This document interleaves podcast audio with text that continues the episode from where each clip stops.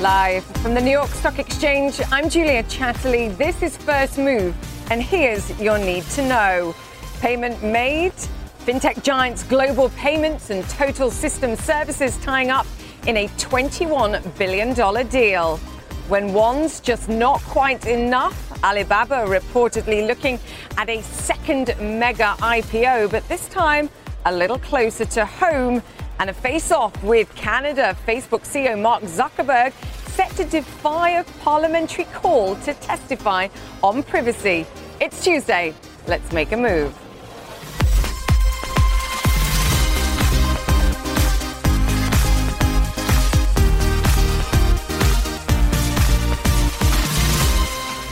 Welcome once again to First Move back in action here at the New York Stock Exchange following the long weekend holiday. We are, of course, in the final week of May. Now, if you sold in May and went away, then you certainly called the price action. The big question for investors, I think, now is do we continue to see the selling pressure hitting in June? Let me give you a look at the futures. Right now, the message is no. Actually, we're pretty flat, but we did lose ground last week, so some consolidation perhaps makes sense, particularly, of course, seeing pressure in the tech sector and those chip names. The Dow currently facing its worst losing streak since 2011, down for five weeks in a row now. It's difficult to make a case here for stocks being oversold with so much uncertainty on trade remaining. We'll debate that later in the show. Maybe it's worth having a look at the message that the bond markets are selling us right now. We closed out the week last week with 10 year bond yields in the United States at their lowest level since 2017. That was after some pretty weak US manufacturing data, if you remember, the survey data coming in weaker. For now, take a look at what's going on as well because we've got US yields down in the session again today. It's going to be important, I think, to see if that flight to safety, the flight to quality that we've seen in bond yields continues this week. Key economic data to watch. The second reading on GDP for the first quarter in the United States and inflation on Friday, a couple of key indicators. For now, let me give you a look at what we're seeing in Europe. If you remember, we were talking about Italy yesterday in light of the uh, Italian uh, result in the EU referendum, the EU elections. Uh, my apologies. What we're seeing right now is Italian stocks down more than 1%, bond yields also higher. The Deputy Prime Minister Matteo Salvini of the League Party had success in that election. He's now raising fears of another spending showdown in the EU. He confirmed that Italy faces a 3 billion euro fine for overspending. Salvini has said that he's not concerned about breaking those deficit spending targets. Former Italian Prime Minister Matteo Mario Monti said to me yesterday that investors need to watch the action rather than the rhetoric. Pragmatism will perhaps play out here in deal making with the EU. We shall see. For now, let's get to the drivers because we've got some other deal making going on, and this time in the fintech space. Fintech giants Global Payments making a pretty large payment of its own, acquiring Total System Services for more than $20 billion. Matt Egan joins us now and has been poring over the details. An increasingly cashless society, we continue to see these big fintech deals. Talk us through this one. What does this create, the type of these two? There's no doubt there's been a uh, flurry of deal making in the payment space as a result of all of this innovation and disruption that the industry is facing. So the latest deal was announced this morning. Global Payments is acquiring rival Total System Services for $21.5 billion. So it's an all stock deal, and it, it, it values Total System at about a 20% premium to where the company was trading last week before some of the, uh, the speculation about a possible deal started to leak out, the deal will create a really big company in this payment space. It will service uh, two, three and a half million merchants in 100 countries, 1,300 financial institutions, and it's going to handle 50 billion transactions a year. Now, the two companies are billing this as a merger of equals, and it's pretty close to that. But technically, what's going to happen is 52% of the new company will be led by Global Payments. The new company will keep the Global Payments name, and it will be led by the Global Payments CEO, Jeff Sloan. So it really is a, a takeover. Bigger picture, you know, I, I, think that it's clear that there's a, a bit of an arms race going on in this space right now. Um, as companies adapt to all of this innovation, to competition from the likes of Square and PayPal, and the fact that you know many people, including many millennials, really just don't have that much cash on hand these days. So in January, there was a, a big deal where fintech company Fiserv went out and acquired uh, First Data for 22 billion dollars. Then we had Fidelity National Information Services. It went out and acquired WorldPay in a takeover valued at 43 billion dollars, including debt. So clearly, all of this consolidation just shows that there's a lot of disruption and no one wants to be left behind. Yeah, and size matters to your point. If you're tackling some of those established names in this sector, the likes of Square, the likes of PayPal, then this consolidation makes sense. You know, one of the other things I was looking at here, Matt, is the sheer quantity and the increase of venture capital money that's being pumped into this space, too. It's so hot right now. Do we see more in this sector? That's right. We, we really have seen just an enormous amount of money from Silicon Valley come into this space because I think that just companies realize there there is a lot of potential here. Um, you know, everyone does so much of their shopping these days online. When they go to stores, they're not using cash, they're using their cards. And so what's happening is we're seeing some of these established players, they suddenly are dealing with all of this competition from the likes of Square, where they're using technology backed by all of this venture capital money. And they are providing uh, real competition to some of the, uh, the establishment players here. Yeah, fascinating. Matt Egan, thank you so much for that. And later on today, I'll be speaking to the Global Payments CEO, Jeff Sloan. So you can catch that interview on the Express, all the details and more of what the company's plans are going to be. All right, let's move on to our next driver. China's e commerce giant Alibaba planning a $20 billion Hong Kong listing. It gives domestic mainland investors access to the company as trade tensions bite, and that could be the key here. Claire Sebastian is on this story for us.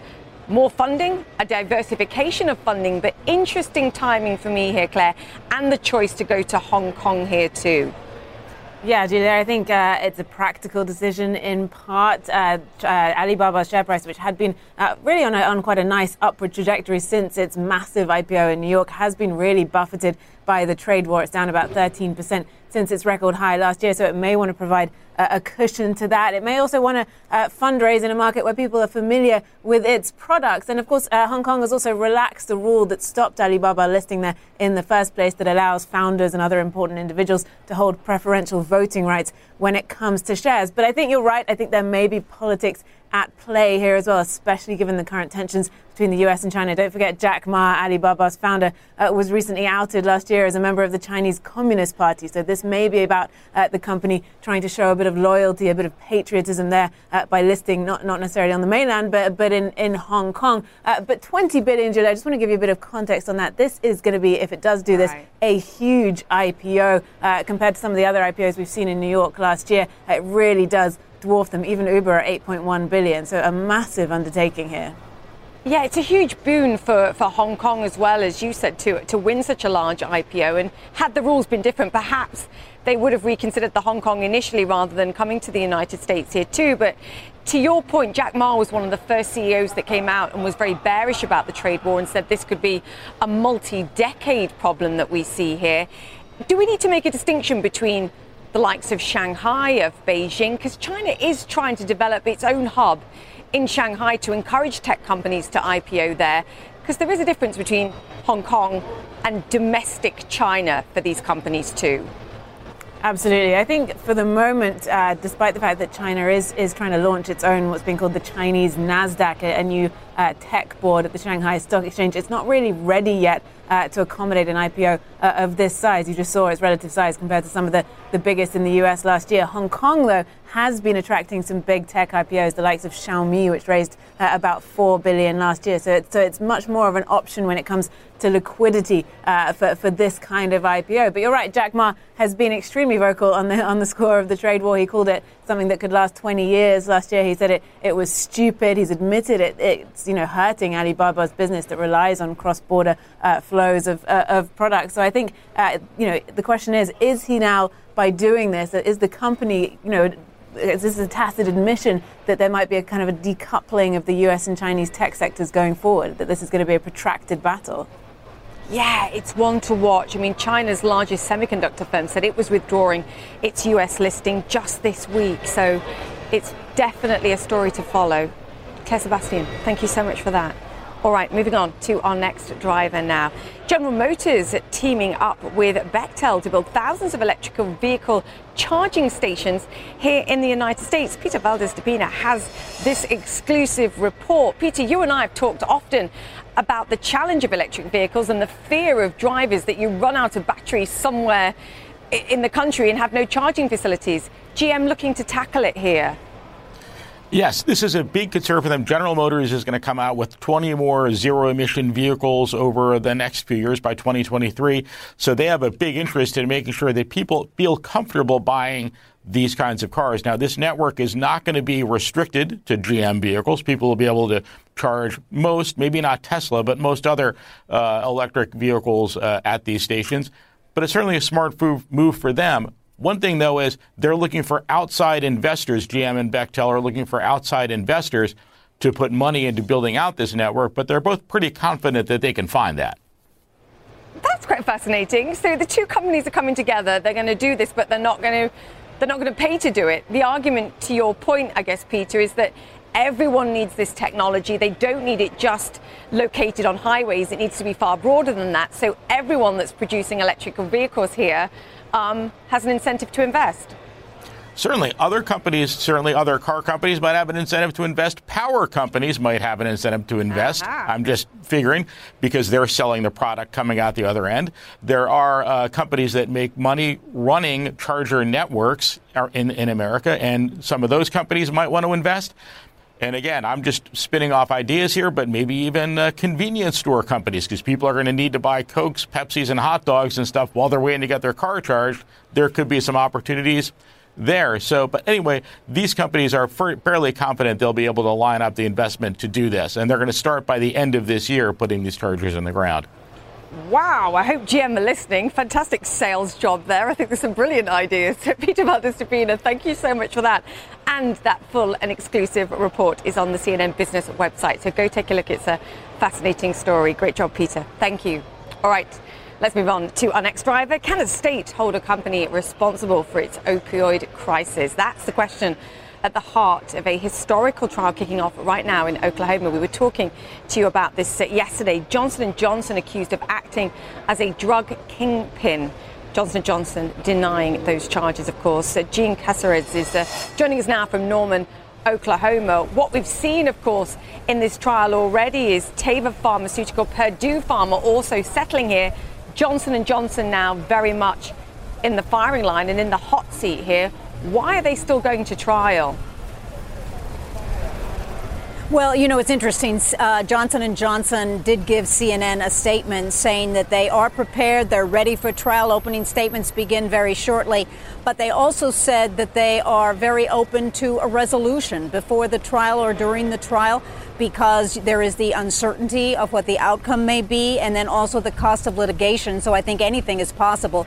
But Johnson is Johnson is saying that these allegations are baseless. But the state of Oklahoma is saying that they have been and are in the midst of an opioid crisis and that Johnson and Johnson is responsible for that crisis because they procured the raw ingredients, the narcotics that they then sold to the companies that manufactured the opioid medications. The Johnson & Johnson and its subsidiaries also marketed an extended use opioid tablet along with a fentanyl patch. And they say that their their branding and their publicity, their marketing was misleading that it did not note the risks of opioids to medical professionals, to the public at large, but they touted unsubstantiated benefits of the medication. Uh, Johnson & Johnson says that this is FDA uh, monitored and they have complied constantly with the FDA. And remember, in 2016, uh, Johnson & Johnson got out of the opioid business. They sold off right. s- some of their subsidiaries, and they say that they now actually help in trying to alleviate and conquer the problem of opioid abuse. Yeah, and 1,900 other lawsuits around the country. So important it seems to uh, to continue to fight this. Jean, thank you so much for that. Jean Casarez there in Norman, Oklahoma, watching that story for us.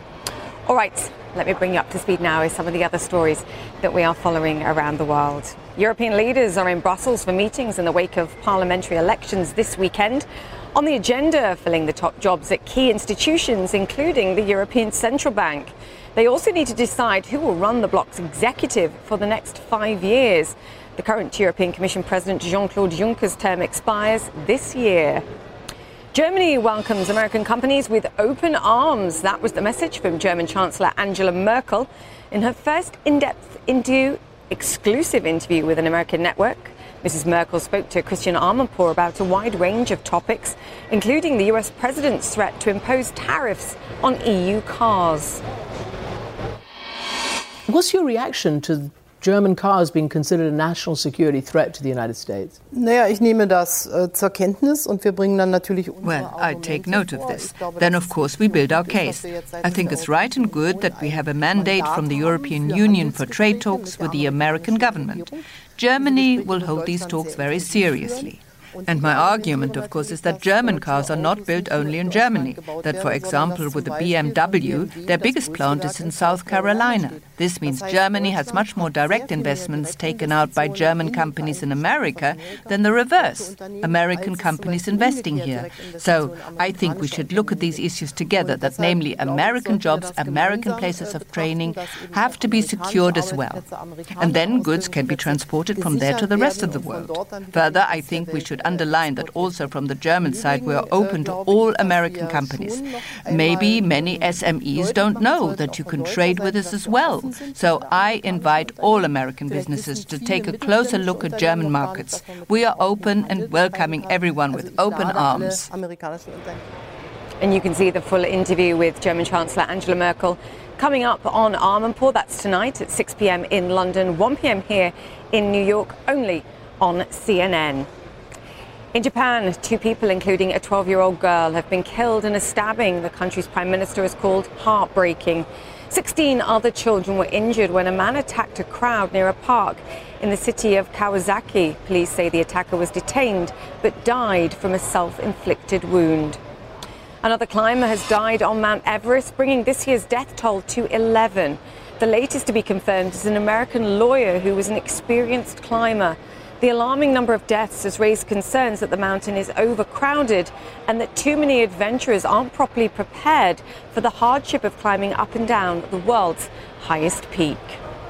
All right, we're going to take a quick break here on First Move, but still to come, throwing the book at Mark Zuckerberg, why Facebook's two, two biggest names could be charged with contempt over in Canada.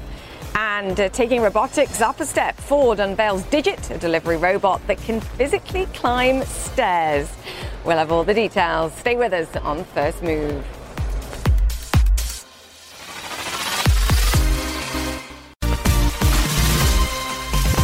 Welcome back to First Move from the floor of the New York Stock Exchange. A pretty cautious start this morning. Remember, following the long weekend, a lot of data to come later on in the week. Inflation, of course, and the second reading of US GDP. So we'll watch and wait for that. Stocks are on track, though, for their first losing month of 2019, but losses have not been all that major in aggregate since the trade talks broke down. Just to give you some perspective, the Dow off 3.5%, the S&P down 4, the Nasdaq, the tech sector and those stocks most sensitive, of course, to China down some 6.5%. Also keeping an eye on the auto sector again today. Shares of Renault and Fiat Chrysler adding to Monday's gains over in the European session. The companies are in merger talks and we're talking a $35 billion deal that would create the world's third largest car company. All right, let's talk through what we're seeing right now and thinking. Phil Camporeale is uh, asset allocation strategist at JP Morgan Asset Management, and he joins us now. Phil. Good morning. Great. Happy summer. Happy summer, officially. um, can investors be happy this summer, though, in light Yes. of broader trade uncertainty here? There's hopes for a trade deal, and now kind of Yeah, been out. dashed a little bit. So they were really happy on May 3rd Yes. because everything was priced to perfection. You had a really nice dovish shift from the Fed earlier this year. You had a march towards trade peace, and you had a, really a market that was short. So people were kind of coming back into the market. It wasn't a, the pain trade was really higher equity markets. You take trade out. That doesn't mean everything goes back to flat. It just means you pull back by three to five percent. That's what we're seeing in May. Here's a couple of big picture themes we're looking at. Right. First off, we believe this is a really strong political issue for the Trump administration.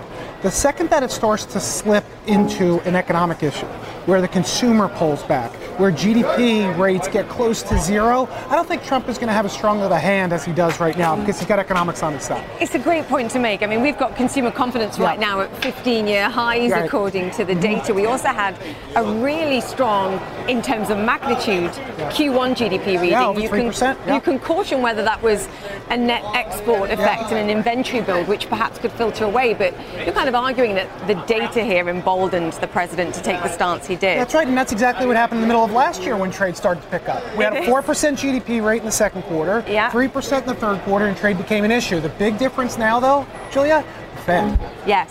So in December, there Patience. was in December there was trade peace. Yeah. Okay, and the equity market from December 1st to Christmas Eve, as we all know, sold off by 15% because of the Fed. So that's the big difference this year. So you're arguing actually that for now, for investors, the Federal Reserve and their patient stance Mm-hmm. Yes. is actually way more important way than more trade important battles. Than trade, that's right. Because I think the Fed drives the American psyche, the 10 year Treasury, a lot more than trade does. Trade is headline and it's really sensational to talk about. We believe it's more of a political than an economic one. And the really high bar for the Fed to do anything is a really encouraging financial condition environment to take some risk, not only in equities, but also in high yielding securities Yes. as investors kind of wait and see what happens next. You want to get paid to wait. So you said, you know, three and a half, four percent. Yeah. For the Nasdaq, we're talking some six, six and a half percent. Yes, But right, within cents, that, yeah. Mm-hmm. some of those individual names have been pretty heavily hammered, like the chip stocks Yes. and those most sensitive to China. You're saying the bad news is in the price, and actually, if we do manage to see some kind of peace agreed on the Yeah. trade front, then actually that's a reason for investors perhaps Yeah. to, to get back involved. Sure, I think if that were to happen, Julie, and we're not counting it, we're not holding our breath No. for it, but if that were to happen, yeah, the semiconductor and tech, which has been ground zero the past couple of Yeah. weeks, is going to see the sharpest snapback. But that's not something that we're really counting on. What we're counting on here is accommodative financial conditions, the ability to take risk in U.S. large cap, and then go get paid to wait in things like high yield credit. what is the bond market telling me Hmm. right now? The bond market, if you look at if you're if a pessimist or an optimist, right? Yes. If you're an optimist, it's telling you that financial conditions are really easy. Yeah. Mortgage rates are incredibly accommodative. The housing market has done really well this year versus last year when people were calling for a four percent ten-year note. We're at 2.3 this morning. The pessimist is going to say the curve's really flat, and the bond market is telling It's you something worried. sinister. Yes. But it's not a recessionary predictor right now because the consumer is just so healthy. Okay, so you made a call on emerging markets Yeah. and you were underweight and you went neutral. Yeah. Mm-hmm. What are you thinking right now in aggregate? Where should investors be putting money in? How are you viewing emerging markets Yeah. given all those factors in So we're not as overweight as we were earlier in the year. Yes. Okay? When we had really accommodative financial conditions everywhere. However, we're not panicking. Okay? There's no panic setting in an emerging market. We're not taking our exposure to zero. We have about index weighting in our portfolio. Um, and the secret there is China also has stimulus. Right? So total social financing, reserve requirement ratios, they have what it takes to keep their economy afloat, and we don't think a global recession is looming. So in that environment, you keep an index weighting in EM. Don't panic in EM, but we're not as overweight as we were earlier this So you're a voice of calm Trying amid to be, a Julia. deal of uncertainty Yeah, here. trying to be. Oh, very quickly, are investors Yeah. nervous here or are they sort of listening and absorbing what you're saying? So investors are behaviorally nervous all the time. Yes. But the big difference between this year and last, they're not as long the equity market as they were. Right. Remember last year, everybody was coming in, synchronized, coordinated global growth. That wasn't the theme this year. A little bit more coming in this year, everyone was overweight cash. So very, very different from positioning. So less nervous from that perspective. My first boss in financial markets used to say to me, whenever you get comfortable, panic. it's a good thing to remember, Phil. Great to have you on, Okay, as always. thank Phil you. Camporeale there. We're counting down to the market open this morning. Plenty more to come on First Move. Stay with us. You're with CNN.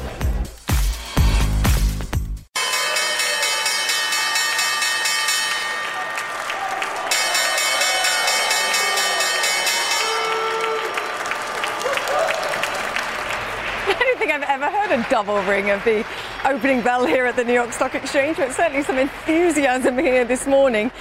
What we are seeing, though, is a pretty flat open this morning on this holiday shortened trading week. It is a Tuesday, of course, seeing a bit of a bounce for tech stocks here, too. Those, as we've been discussing on the show, coming under most pressure in the last couple of weeks or so of trading. Key economic data to watch as well. US inflation and that second read of US GDP also coming this week, so plenty to watch. Also, we're keeping an eye, of course, on trade headlines and the US dollar trading against the Chinese yuan. Of course, the uh, Chinese state media is quoting the head of the People's Bank of China saying that he's confident that he can keep that exchange rate stable. But of course, we're watching that cross, that currency pair pushing ever closer to at $7 a level critical, seen as a line in the sand here in terms of the talks, most particularly the US very sensitive to that level. Also, China injecting fresh liquidity into the banking system. This after the government's first bank takeover in more than two decades on uh, what they've cited as credit risk concerns. That's going to be something to watch, and we'll talk about that over the next several sessions too, I'm sure. But for now, let me give you a look at some of the global movers that we are watching in the session today. As we've discussed already, global payments and total system services in focus. Global payments buying their rival Total System Services for $21.5 billion, the third big takeover in this industry, the fintech industry this year. The combined company worth roughly $40 billion. So they're describing this deal as a merger of equals. The deal expected to close by the end of 2019. Also keeping an eye on uh, Johnson & Johnson, the US state of Oklahoma accusing the drug maker of fueling the opioid epidemic. They're set to face trial in a multi-billion dollar lawsuit. The state is alleging that Johnson & Johnson, as well as other big pharmaceutical names, downplayed the addictive risks of opioid, opioid drugs. Johnson & Johnson deny any wrongdoing. As we've discussed already on the show, we'll continue to watch that trial as it develops. Fiat Chrysler also uh, being a focus today, Fiat Chrysler, to pursue the $34 billion merger with Renault. The combined company would be capable of producing nearly 9 million vehicles a year. They're also aiming for more than $5 billion in annual savings. It would be the world's third largest uh, in the global auto industry, behind Japan's Toyota and Germany's Volkswagen, right now up some 8%. All right, let's talk uh, Facebook now because uh, Facebook's uh, Mark Zuckerberg and Sheryl Sandberg, of course, the COO, risk being held in contempt of the Canadian Parliament. The site confirming that they plan to defy a subpoena to testify at a privacy hearing this week. Paula Newton joins us now on this story. Paula, based in Canada, of course, in the Canadian Parliament, but there's other nations represented there, some 450 million people in terms of population, actually bigger than the United States, and yet they're not turning up. They are not turning up. And remember, this all started in London when this committee had its first hearings. They heard Julia from another Facebook executive. And look, the chair of this committee telling me, look, it wasn't good enough. We all know how, these are his words, Facebook is micromanaged from the top. And that's why they want to hear from uh, Mr. Zuckerberg and Ms. Sandberg themselves. They are, CNN has learned, going to be a no show. They are sending Canadian representatives, but that's just not good enough for this committee. At issue here, as the chair told me, Julia, it's not about dragging off these executives to Canada and putting them in handcuffs, but it is them blowing off yet one more government committee. And they're saying, look, how do you intend to make changes? Uh, at the top with this platform to make sure that election interference doesn't happen again, and crucially, that data collection. What are the privacy practices in place that are going to protect consumers? And Julia, I have to tell you, as I know you keep an eye all morning out for investors to see what's going on here, remember this is material to investors. It has to do with the kind of legislation that we may see in several countries and fines, of course, and what impact that will have on Facebook's uh, business going forward. You raise a great point, Paula, and it's about the UK, it's about Canada, it's about other nations, and the idea that the more we see this perhaps, and the more actually that Facebook executives don't turn up, the more likelihood there is of seeing greater coordination in regulation, because you get the sense that one country doing this alone is not good enough. But if everybody came together and said, how do we tackle this as an issue going forward, then perhaps Facebook has to be more targeted about their response here. Absolutely, and I think they feel Facebook that they're being quite deft in the sense that they're handling it from within and understanding what their response should be. I have to say they have been pro- proactive here in Canada, Julia. We have an election, a federal election in the fall. They've already come up with a template, which could be used in other countries perhaps, to go forward and say, look, we will proactively look at uh, coordination between these actors on our social media platform. We will look for things that are inauthentic. We will report it. But you know, we're back at square one, Julia. The committee chair to- saying me that from Mr. Zuckerberg himself, we have heard so many promises and we have not seen yet the action that we need. And that's at the very heart of this. And it's something that investors should look for as well, because that will mean it will shape the character of the legislation to come in the months that we're going yeah. to continue to cover these hearings and cover the different laws around the globe. If regulators don't act, nothing will change because users aren't changing their behavior and advertisers aren't changing their behavior. But I won't go down that rabbit hole, Paula, because I talk about this too much. Paula Newton, thank you so much for that. All right, let's move on to actually my favorite story of the day Mackenzie Bezos donating half her nearly $37 billion fortune to charity after signing the Giving Pledge. It comes just months after finalizing her divorce, of course, from Jeff Bezos, uh, the Amazon boss. Notably, Jeff not signing the pledge so far. Anna Stewart joins me now. Anna, I love this story, but I also love the justification that she gave for why she's doing this. Tell us more. It's it's a statement, a letter that's really going to resonate with so many people. As you said, she's freshly minted as a billionaire. And I'll just read you a little extract of what she said. She said, We each come by the gifts we have to offer by an infinite series of influences and lucky breaks we can never fully understand.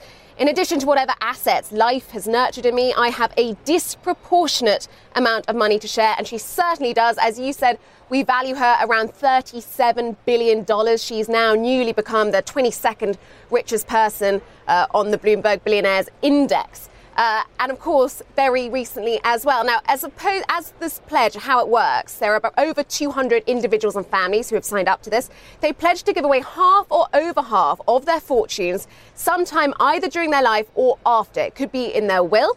They can give to any causes they like. There's no set uh, charity or anything. It can be to any causes they see fit to. And it has gained many big names like Mark Zuckerberg, like Bill Gates. Of course, not her ex husband, Jeff Bezos, who is the world's richest man. Dun dun dun! You've thrown the gauntlet down. Jeff Bezos, ball in your court, my friend.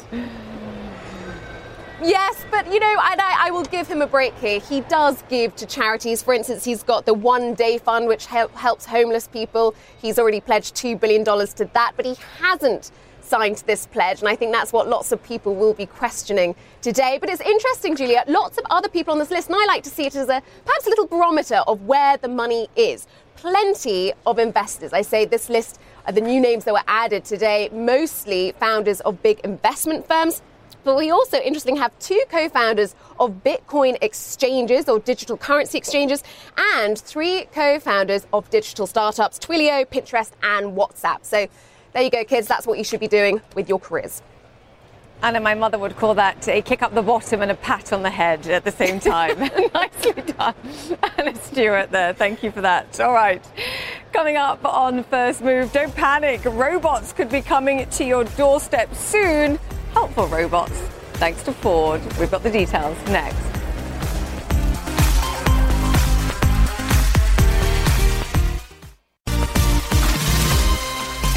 Welcome back to First Move with a look at today's boardroom brief. The Sports Illustrated brand has been sold by Meredith Corporation to Authentic Brands Group for $110 million. However, in an unusual arrangement, Meredith Corporation will continue to publish the iconic magazine and website. Meanwhile, Authentic Brands will handle things like marketing and business development.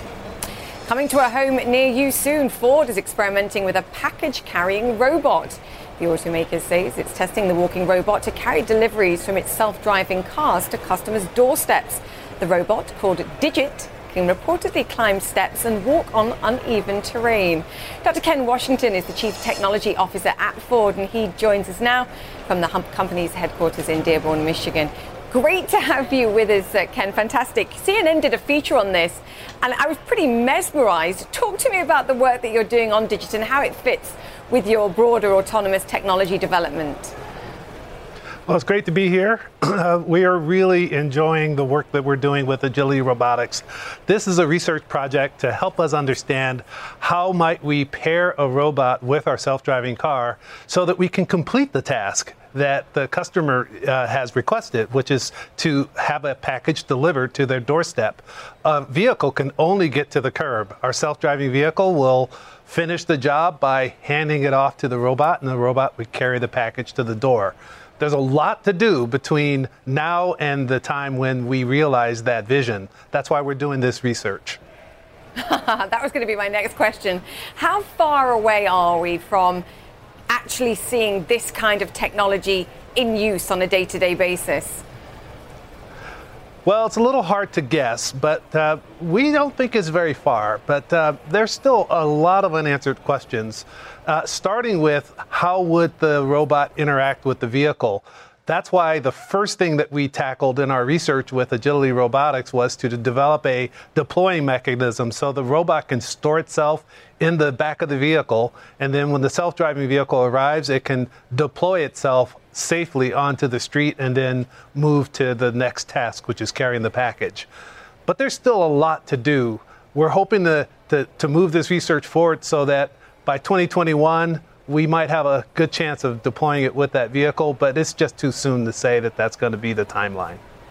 I mean, that's quite fascinating for me when you're saying dates like 2021. You've made comments in the past that we have to be very careful when we're talking about autonomous vehicle technology. There's a difference between technology that backs and supports a driver in operating a car and makes their life easier versus operating in an autonomous vehicle technology ecosystem where cars, vehicles, things are all talking to each other. And I know you're doing work on that in places like Miami and, and Washington, D.C. Just explain the difference for me here, because I do think this is incredibly important for our viewers to understand. That's right. The uh, SAE International has defined five levels of autonomy. And we have made it very clear that levels one, two, and three involve a driver that's responsible for the driving task. That driver in levels one, two, and three can be assisted by technology, and we're deploying better and better and more capable assistance technology to the vehicles that our customers buy today and will buy tomorrow. The next two levels, four and five, are full autonomy. Self driving cars, as we call them, are levels four and maybe one day level five. Level four being in a controlled region when there's no driver the car is its own driver. That's why we call it self driving. Digit and our self driving cars are designed to work for the level four and level five self driving vehicle. Because there's no driver, there's no driver to hop out and come around and carry the package to the door. Right. We're hoping that that can be done by a robot. And you're saying that that kind of technology could be on the roads by 2021? It's a possibility. Uh, we're not making a commitment at this time to say that, but that's why we're doing the research. Uh, you know, if you can wind the clock back five years and and the vehicle that we're going to deploy in 2021 was a research project at Ford, and now it's it's a production product. So this is the same kind of thing. We do the research now so that later it can go into production when it's ready but only when it's ready, which is why the research is so important to do to answer those questions that we need to answer because safety is job one here. You, you want to be able to, to deliver a package safely, efficiently, and you want it to be able to solve a real problem. You don't want to just deploy robots and other technology for technology's sake. You want to be able to do it in a way that is actually helping someone meet a need that they have. And so we're testing out will this meet a need and will it be more efficient than some other mechanism for delivering packages? Very quickly, technology is just one side. Regulation and regulations being willing to accept this kind of technology on the streets, to your point about safety, is the other. What kind of conversations are you having, both at the state and at the federal level, about regulation and, and their comfort level with seeing this in the next two to three years? Well, it's very early in the robotic delivery uh, space, so the conversations with policymakers and regulators ha- haven't even begun yet. Uh, wow. But you, you made a really great point, which is that has to be part of the research as well. Just like the vehicle part, the self driving car that we're scheduled to deploy in 2021 in certain regions uh, has a very active uh, project to work with regulators and policymakers in partnership with, with, our, with our technical partners so that we can know that when we deploy this vehicle in in the cities that we deploy it, that we've uh, we we're doing it in a way that meets regulation and that, that meets so policy. Exciting. It's so exciting. You're going to come back and talk to us soon, please. Dr. Ken Washington, Chief Technology Officer at Ford. Thank you so much for joining us on First Move. All right, we're going to take a quick break, but up next, from electric currents to ocean currents, how IBM's latest venture is making waves in the shipping industry. We'll speak to IBM's head of blockchain to understand how they're putting that technology to great use. Stay with us.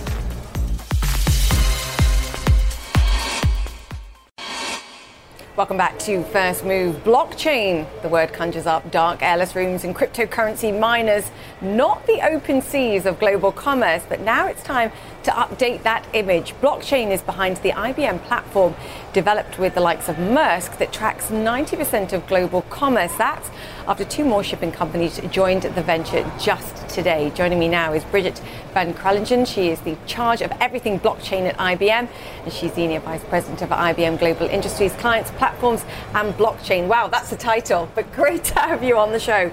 Explain what TradeLens is. So, Julia, thanks for thanks for having me here today. Great We're to so excited that CMA and MSC have joined TradeLens, and. TradeLens is a platform for the um, ship the entire shipping supply chain.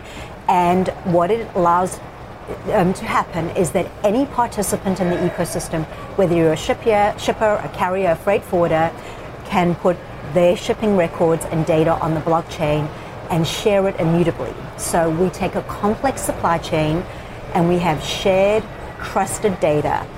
The significance of this is quite huge. At the moment, the World Economic Forum reckons that 20% of the cost of shipping is in document exchange. and what we do is we completely reduce that by having it shared and once and done. 20% of the cost is simply down to documentation, filling out paperwork, and you're basically stripping that back and saying it would effectively no longer be needed. For me, one of the huge statistics that you brought out 90% of the estimated $16 trillion in global goods that are moving around the world is done by shipping. 90%. So you're tackling an industry here, not only bringing down costs, but also hugely vital to global trade here too. Correct, correct. That's exactly right. 90% of what you use every day is actually shipped.